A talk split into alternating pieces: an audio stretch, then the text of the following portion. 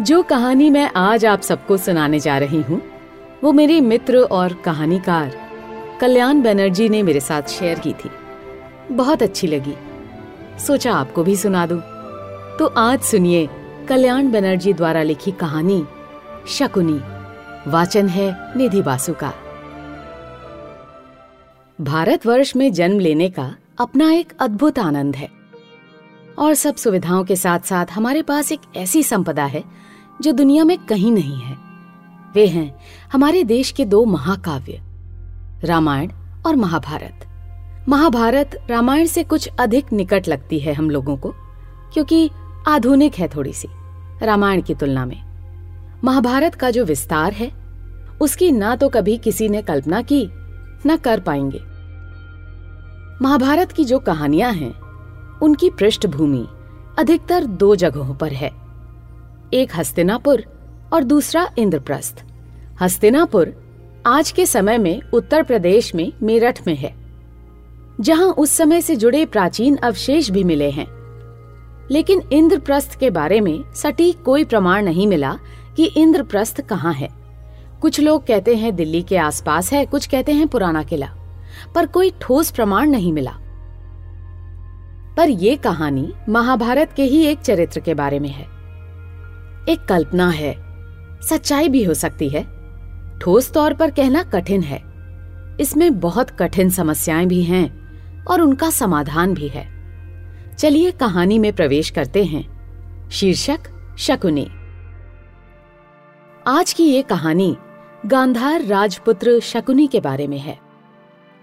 गांधार नरेश सुबल के सौ पुत्र थे। उनमें सबसे छोटे थे शकुनी। बचपन में उनके साथ एक दुर्घटना घटी थी। खेल खेल में घुड़सवारी करते समय गिर गए थे। उसके बाद से ही उनका एक पाँव बेकार हो गया था और वो ठीक से चल फिर नहीं पाते थे। थोड़ा लंगड़ाते हुए चलते थे। इसके अलावा वो एक राजकुमार की तरह लंबे चौड़े भी नहीं थे। सो शारीरिक मापदंड के हिसाब से उच्चता में कम थे। पर सबसे अधिक बुद्धिमान और सौ भाइयों में कनिष्ठ होने के कारण वे राज परिवार में सबके लाडले थे। इनकी एक बहन का नाम गांधारी। गांधारी के विषय में तो आप सब सुन ही चुके हैं, परंतु महाभारत के महाकाव्य में जो एक उपेक्षित या कहें निग्लेक्टेड चरित्र है, वो है शकुनी। शकुनी की एक ऐसी छवि उभर कर आती है कि वो बहुत धूर्त है, चपल और बुद्धिमान भी। पर उसकी धूर्तता, चपलता के पीछे एक कहानी छिपी हुई है। कुरु नरेश ने जब गांधार राज्य पर आक्रमण किया और उस पर विजय प्राप्त कर ली, उसके उपरांत उस समय के नियम के अनुसार उस राज्य की अर्थात गांधार राज्य की सारी संपत्ति, मवेशी, घोड़े इत्यादि, जो कुछ भी था, सब कुछ कुरु राज के हाथ में आ गया। उसके बाद भीष्म के आदेश अनुसार गांधारी का विवाह संपन्न हुआ धृतराष्ट्र के साथ, जो कि जन्म से ही अंधे थे। कुछ देख नहीं पाते थे, पर राजपाट वही चला रहे थे। गांधारी ने पतिव्रता होने के नाते स्वेच्छा से अपनी आँखों पर पट्टी बाँध ली और एक अंधे का जीवन जीने लगी, और वो भी खुशी से। इसमें कोई क्रोध नहीं था, इससे कोई आपत्ति भी नहीं थी। अब थोड़ा सा चलिए चलते हैं। इसी राज परिवार के राजमहल के बाहर। महल से थोड़ी दूर एक जेल नुमा संरचना है। न वहाँ किसी को प्रवेश की अनुमति है, न वहाँ से बाहर ही कोई जा सकता है। प्रहरी वहाँ खड़े रहते हैं। वहाँ कौन रह रहे हैं? ये थोड़ा विचित्र है। कर यानी टैक्स न दे पाने के कारण कुरुराज ने गांधार नरेश सुबल को और उनके सौ पुत्रों को उसी कारागार में बंदी बना रखा है।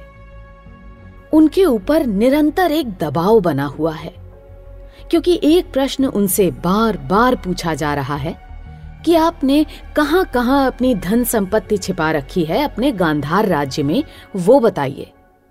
और अब तो बीच बीच में उनके ऊपर अत्याचार भी होने लगा है। पर सच तो ये है कि गांधार में धन उतना नहीं था। सौ पुत्र थे, गांधारी थीं, पर धन उतना अधिक नहीं था। उनकी सारी संपत्ति ले आने पर भी कुरुराज का कहना था कि आपने तो पूरा कर दिया ही नहीं। हम आप सबसे ये कहे देते हैं कि आने वाले दिनों में आपको बहुत भयानक दंड दिया जाएगा। अब भी समय है यदि आप ये बता दें कि आपने अपनी गुप्त राजसी संपदा कहाँ छिपा रखी है तो आपको क्षमा कर दिया जाएगा। गांधार राज ने पुनः वही बात दोहराई। जो था सब दे दिया और कुछ नहीं है हमारे पास। आप जो दंड उचित समझे दे सकते हैं, परंतु देने योग्य अब हमारे पास और कुछ नहीं है। हमने अपनी पुत्री को विवाह में आपको सौंप दिया। इसके उपरांत अब और कुछ भी नहीं बचा। उस युग में बेटियों को भी संपदा माना जाता था। तब एक सुबह प्रहरी ने आकर बहुत ऊँचे स्वर में एक घोषणा की। एक ऐसी घोषणा जो सुनने में बहुत साधारण है, किंतु उसे एक प्रकार से महाभारत की नींव माना जा सकता है। प्रहरी ने आकर यह कहा था कि कल से मैं आपके लिए भोजन लाऊँगा और वो आप सबको ग्रहण करना होगा। गांधार राज्य और उनके शतपुत्रों ने इस घोषणा का बहुत हर्षोल्लास के साथ स्वागत किया। तब प्रहरी ने आगे बताया, नहीं, इतना उल्लसित होने की आवश्यकता नहीं। भोजन अवश्य आएगा, परंतु ठीक उतना जितना एक जन के भोजन के लिए पर्याप्त है। आप सबको उसी में से खाना खाना होगा। गांधार नरेश और उनके सौ पुत्र एक दूसरे का चेहरा देखने लगे। शकुनी को ये सब बातें समझ में नहीं आई, क्योंकि वो सब में सबसे छोटे थे और पाँव में समस्या होने के कारण उनके सभी बड़े भाई उनकी देखभाल भी करते थे। लेकिन गांधार राज को समझते देर ना लगी कि क्या होने जा रहा है। रोते रोते उन्होंने प्रहरी के पाँव पकड़ लिए। बोले, ऐसा मत कीजिए हम सब मर जाएँगे। प्रहरी ने झटके से अपना पाँव छुड़ाते हुए कहा, कि यदि इतना कष्ट हो रहा है आपको तो महारानी से बात कीजिए।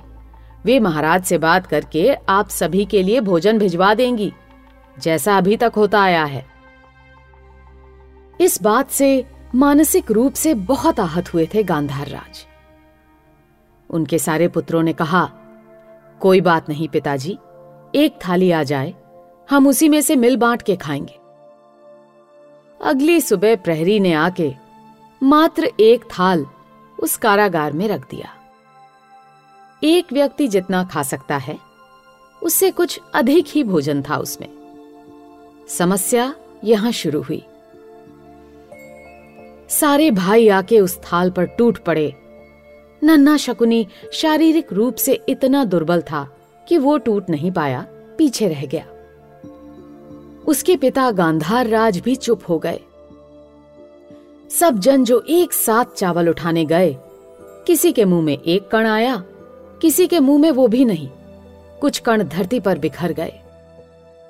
इतना सब देखकर गांधार राज रोने लगे। किसी के पास कोई शब्द नहीं है। अगली सुबह भूख चरम सीमा पर थी। उस समय प्रहरी फिर एक थाल भर भोजन ले आया, पर्याप्त। लेकिन उतना ही, जितना एक जन पेट भरकर खा सके। उससे अधिक नहीं। फिर वही हुआ। छिन्न भिन्न हो गया वो खाना। एक निवाला भी किसी के मुँह में ना आया। कुछ देर बाद थाल वापस ले गया प्रहरी। गांधार नरेश चुपचाप बैठे थे। जैसे एक देवर्षि बैठते हैं। उन्होंने अपने सारे पुत्रों को संबोधित करते हुए कहा कि आप सब मेरे सामने विराजमान हो जाइए। हम एक आदेश देने जा रहे हैं। भूलिए मत, हम आज भी गांधार राज हैं और आप सब हमारी संतानें हैं। और ये भी मत भूलिए कि आपकी बहन इसी राज परिवार की बहू है। इसके पश्चात गांधार राज ने जो कहा, जो आदेश दिया वो मृत्यु समान था सबके लिए। पहला आदेश ये था, मेरे पुत्र पुत्रगणों, ये जो थाल हमने दो दिन नष्ट कर दिया, हम कुछ भी खा नहीं पाए, एक कण भी मुँह में नहीं आया, ये हम अब की बार नहीं करेंगे। प्रहरी को दिखाने के लिए हम सब उस थाल को घेर कर बैठ जाएँगे। लेकिन हम सब में से कोई एक ही जन उस थाल में से भोजन करेगा। क्योंकि एक जन को जीवित रहना है, प्रतिशोध लेने के लिए। अब हमें यह तय करना है कि कौन होगा वो जो ये प्रतिशोध ले सकता है। सारे पुत्र चिल्लाने लगे। मैं ये काम करना चाहता हूँ, मैं प्रतिशोध लेना चाहता हूँ। तब गांधार नरेश ने सबके सामने हाथ जोड़कर कहा गणितिक नियम से चलें तो शकुनी हम सब में से सबसे छोटा है। इस नाते हम में से सबसे अधिक लंबे समय तक जीवित रहने की संभावना शकुनी की है। मेरा प्रस्ताव ये है कि हम सब शकुनी को खाना खिलाएँगे। जीवित रहने के लिए हम सब मिलकर उसको एक अवसर देंगे। असंतुष्ट बच्चों ने अपने पिता की बात मान ली। इसके बाद का दृश्य अकल्पनीय है। सोचिए, निन्यानवे बच्चे पास पास गोल घेरा बनाकर बैठे हैं और उन सब के बीच में शकुनी अकेले बैठे खाना खा रहे हैं। वो कातर दृष्टि से चुपचाप अपने भाइयों को भी देख रहे हैं। जैसे उनसे क्षमा प्रार्थना कर रहे हूँ। कि भाइयों, मुझे क्षमा कर देना। क्यों? क्योंकि शकुनी को जीवित रहना है। शकुनी को प्रतिशोध लेना है। यह क्रम प्रतिदिन चलता रहा। प्रहरी ये समझते रहे कि खाना इधर उधर गिर रहा है छिन्न भिन्न हो रहा है। पर ऐसा नहीं था। सारे बच्चे गोला बनाकर बैठे थे और शकुनी को खाना खिला रहे थे। कोई मनुष्य कितने दिन तक भूखा रह सकता है? शकुनी के भाई एक एक करके परलोक से धारने लगे। कभी एक, कभी दो, और हर दिन रोते हुए शकुनी ये खाना खा रहे थे। एक दिन बहुत दुखद घटना घटी। एक साथ पाँच भाई मर गए। शकुनी से भोजन नहीं किया जा रहा था। परंतु शकुनी के पिताजी, यानी गांधार राज ने बहुत गंभीरता से उनको बताया कि बेटा, तुम्हें जीवित रहना है। हम सब मर जाएँगे, पर तुम जीवित रहोगे, तब जाकर प्रतिशोध ले पाओगे। पिताजी, मैं ये भोजन कल से ग्रहण नहीं करूँगा। मेरे भाई मर रहे हैं और मैं मूर्खों की तरह भोजन किए जा रहा हूँ। इसके पीछे एक कारण है, पुत्र। तुमको भोजन ग्रहण करना ही पड़ेगा। प्रतिशोध लेना है। इसके कुछ दिन पश्चात गांधार राज दुर्बलता से सूखकर कांटा हो गए थे। उन्होंने शकुनी को अपने पास बुलाया। ये, अब सौ भाइयों में सबसे छोटा और सबका लाडला भाई शकुनी नहीं है। अपितु तो वो शकुनी है। जिसका तन मन दिन प्रतिदिन अपने भाइयों से बिछड़ने के दुख से तड़पता रहता है। आँख के आँसू सूख कर अब मन में विध्वंसक आक्रोश का रूप लेने लगे हैं। जो बचे खुचे भाई हैं, वो वहीं लेटे हुए हैं, ऐसे जैसे मृत्यु के आने की बाट जो रहे हों। गांधार राज ने शकुनी को बताया कि बेटा हम आपको दो बातें बताना चाहते हैं और एक प्रतिज्ञा आपसे लेना चाहते हैं। सर्वप्रथम, आपसे ये प्रतिज्ञा लेना चाहते हैं कि आप कहिए कि आप कभी भी कुरुवंश को क्षमा नहीं करेंगे, प्रतिशोध लेंगे। हाथ जोड़कर रोते हुए शकुनी ने कहा, पिताजी ये मेरी प्रतिज्ञा नहीं है। ये मेरा धर्म है। आप निश्चिंत रहिए। मैं जब तक जीवित रहूँगा, तब तक हर क्षण प्रतिशोध की अग्नि में अपने आप को जलाता रहूँगा।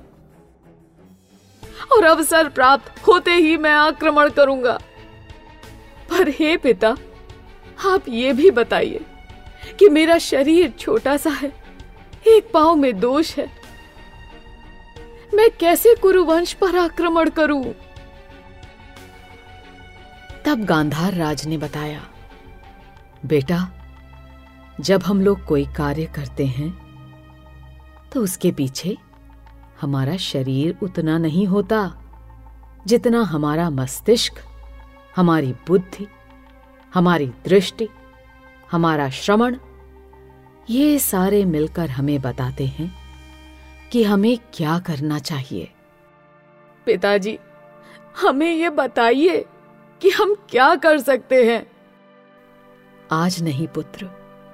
मुझे नहीं लगता कि मृत्यु आज मेरे निकट आएगी। आगामी एक दो दिनों में हम आपको ये बता देंगे कि आपको क्या करना होगा। किसी प्रकार वो दुर्दांत समय कट रहा था। अब तक शकुनी के अनेक भाई जा चुके थे। और आज ऐसा लग रहा था कि गांधार राज भी और अधिक जीवित नहीं रहेंगे। उन्होंने शकुनी से कहा, बेटा, भोजन था लाते ही। सबसे पहले भोजन करना। उसके बाद मैं तुम्हारी गोद में लेटकर प्राण त्यागना चाहता हूँ। पर ऐसा न हो सका। भोजन आने से पहले ही गांधार राज, जो मरणासन्न धरती पर लेटे थे, उनको देखकर शकुनी को लगा कि अब उनका अंत निकट है। शकुनी ने पिता का सर अपनी गोद में ले लिया और उनके कान के समीप जाकर धीरे से कहा, पिताजी, आप कुछ कहने वाले थे ना? बता दीजिए ना। बहुत कष्ट हो रहा था गांधार राज को बात करने में। परंतु शरीर की सारी बची खुची शक्ति एकत्रित करके उन्होंने बताया, बेटा, प्रतिज्ञा तो कर लिया आपने, पर अब हम आपको बताएँगे कि किस प्रकार आप राजपुत्र शकुनी कुरु वंश का नाश कर सकेंगे। मेरी मृत्यु के पश्चात आप अपने हाथों से मेरी छाती की जितनी हड्डियाँ हैं, वे सब निकाल लेंगे। क्योंकि मैं एक दैवी वरदान द्वारा समृद्ध हूँ। मेरे शरीर की जो हड्डियाँ होंगी उनकी शक्ति एक अद्भुत कार्य करेगी। और वही होगा आपके प्रतिशोध का पथ। इसके पश्चात उन्होंने शकुनी के सर पर हाथ रखा और उनकी दोनों भवों के बीच अपना अंगूठा रखकर कहा, पुत्र, सुनो और समझो। यदि ना समझ पाओ तो पूछ लेना। मैं तुम्हें एक रहस्य बताने जा रहा हूँ। वही तुम्हारे प्रतिशोध का पथ है। मेरी छाती की जो हड्डियाँ निकलेंगी, उनको तुम घिस घिस के चौसर के पासे बनाना। मुझे ये दैवी आशीर्वाद है कि मैं उन्हीं पासों में विराजमान रहूँगा। परंतु जब तक तुम नहीं बोलोगे मैं कुछ नहीं कर पाऊँगा। पिताजी पहेली मत बुझाइए। हाँ मैं ऐसा कर लूँगा। पर ये बताइए कि इससे कुरुवंश का सर्वनाश कैसे होगा? पुत्र तुम्हें ये सोचने की आवश्यकता नहीं कि उनको किस प्रकार हानि पहुंचेगी। तुम्हें बस केवल एक काम करना है। रिश्तेदारी में तुम कौरव राजकुमारों के मामा लगोगे। इन युवराजों में जो सबसे बड़ा होगा। तुम सदैव इस प्रकार उसके निकट रहोगे, जिससे तुम उसका विश्वास पात्र बन जाओ और वो तुम पर निर्भर हो जाए। उसके बाद एक समय ऐसा आएगा कि चौसर का खेल खेला जाएगा।